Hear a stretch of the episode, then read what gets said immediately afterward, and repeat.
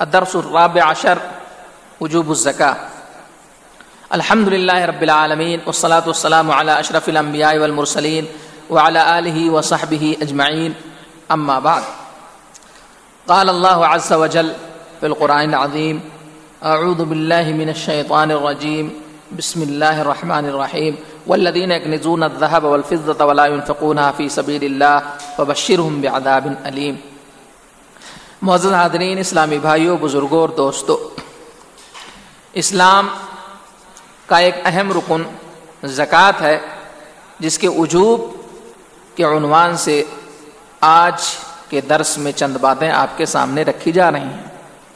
آئیے سب سے پہلے زکوٰۃ کے معنی سنتے ہیں۔ زکوٰۃ کے لغوی معنی ہوتے ہیں بڑھوتری کے، پاکی اور صفائی کے۔ اور اصطلاح میں زکوٰۃ کہتے ہیں مخصوص وقت میں مخصوص مال میں سے مخصوص لوگوں کو دینا۔ مخصوص وقت کا مطلب یہ ہوتا ہے کہ زکوٰۃ کی فرضیت کے لیے حولان حول ضروری ہے۔ اور اسی طریقے سے مخصوص مال یعنی مال اگر نصاب کو پہنچ جاتا ہے تب اس میں زکوٰۃ واجب ہے۔ اور مخصوص لوگوں کو دینے کا مطلب یہ ہوتا ہے کہ زکوٰۃ کے مصارف اللہ نے بیان کیے ہیں۔ زکوٰۃ انہیں لوگوں کو دی جائے۔ اب آئیے چند آیتیں سنتے ہیں جسے زکوٰۃ کے وجوب کا پتہ چلتا ہے۔ اللہ تعالیٰ ارشاد فرماتے ہیں واقعی مصلاۃ وات الزکا ورکا مار راکین کہ لوگوں نماز قائم کرو، زکوٰۃ دو رکو کرنے والوں کے ساتھ رکو کرو۔ اس آیت کریمہ میں امر کا سیغہ استعمال کیا گیا ہے اور اللہ تعالیٰ فرماتا ہے، سب سے پہلے کہ نماز قائم کرو، اس کے بعد زکوٰۃ دو۔ اس سے زکوٰۃ کے وجوب کا پتہ چلتا ہے۔ ایک اور آیت کریمہ اللہ تعالیٰ فرماتا ہے واقعی مصلاۃ وات الزکا وما تقدم لانفسکم من خیر تجد عند اللہ کہ لوگوں، نماز قائم کرو، زکوٰۃ دو اور جو تم اپنے نفسوں کے لیے خیر بھیجو گے اسے اللہ کے پاس پاؤ گے یعنی آدمی نماز پڑھتا ہے، زکوٰۃ کی ادائیگی کرتا ہے، تو یہ چیزیں ذخیرے آخرت بن رہی ہیں۔ اس کے لیے آخرت کے دن جب کوئی کسی کے کام آنے والا نہیں ہوگا اس وقت یہ نیک اعمال اس کے کام آئیں گے۔ ایک اور جگہ اللہ تعالیٰ ارشاد فرماتا ہے، ان الدین امن عامل الصالحات وقام الصلاۃ وات الزکا الحم اجرم عند ربهم ولا خوف علیہم الحم يحزنون بے شک وہ لوگ جو ایمان لائے، انہوں نے اچھا کام کیا، نماز قائم کیا اور زکوٰۃ دی، تو ان کے لیے ان کے رب کے پاس اجر ہے۔ قیامت کے دن نہ ان پر کوئی خوف ہوگا اور نہ وہ غمگین ہوں گے۔ اس آیت کریمہ کے اندر اللہ تعالیٰ نے ایمان کے ساتھ ساتھ عمل صالح کا تذکرہ کیا ہے اور عمل صالح کے اندر دو چیزیں بیان کی گئی ہیں، نماز اور زکوٰۃ۔ جبکہ اس کے علاوہ اور بہت سارے اعمال ایسے ہیں جو جن کا شمار اعمال صالحہ میں ہوتا ہے، جو نیک اعمال میں شمار کیے جاتے ہیں۔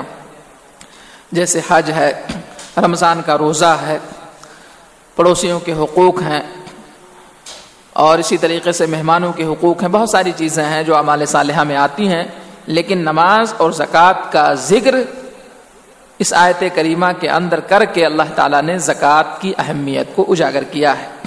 ایک اور آیت کریمہ اللہ فرماتا ہے والمومنون والمومنات بعضهم اولیاء بعض۔ قیمون الصلاة ویوتون الزکاة کہ مومن مرد اور مومن، مومنہ عورتیں، بعض ایک دوسرے کے دوست ہیں، حمایتی ہیں۔ یا مرون بالمعروف انہون المنکر، کہ وہ بھلائی کا کام، بھلائی کا حکم دیتے ہیں اور برائیوں سے روکتے ہیں، اور وہ نماز قائم کرتے ہیں، زکوٰۃ دیتے ہیں۔ اس آیت کریمہ کے اندر اللہ تعالیٰ نے مومن مردوں کی اور مومنہ عورتوں کی شان بیان کی ہے، جس میں سے ایک یہ ہے کہ وہ لوگ نماز کے ساتھ ساتھ زکوٰۃ کی ادائیگی بھی کرتے ہیں۔ ایک اور آیت کریمہ ہے واقعی مصلاۃ وات الزکا وات اور رسول الکم ترحمون۔ کہ لوگوں نماز قائم کرو، زکوٰۃ دو۔ رسول کی اطاعت کرو، شاید تمہارے اوپر رحم کیا جائے۔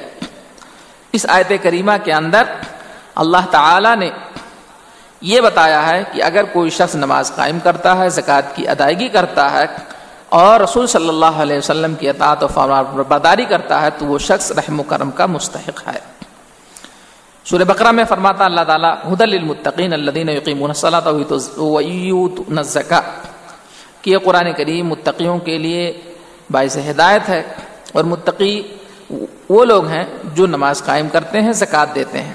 یہ چند آیتیں زکوٰۃ کی اہمیت اور اس کے وجوب کے اوپر دلالت کرتی ہیں، جن کا ذکر ہم نے کیا۔ آئیے چند احادیث بھی سنتے ہیں۔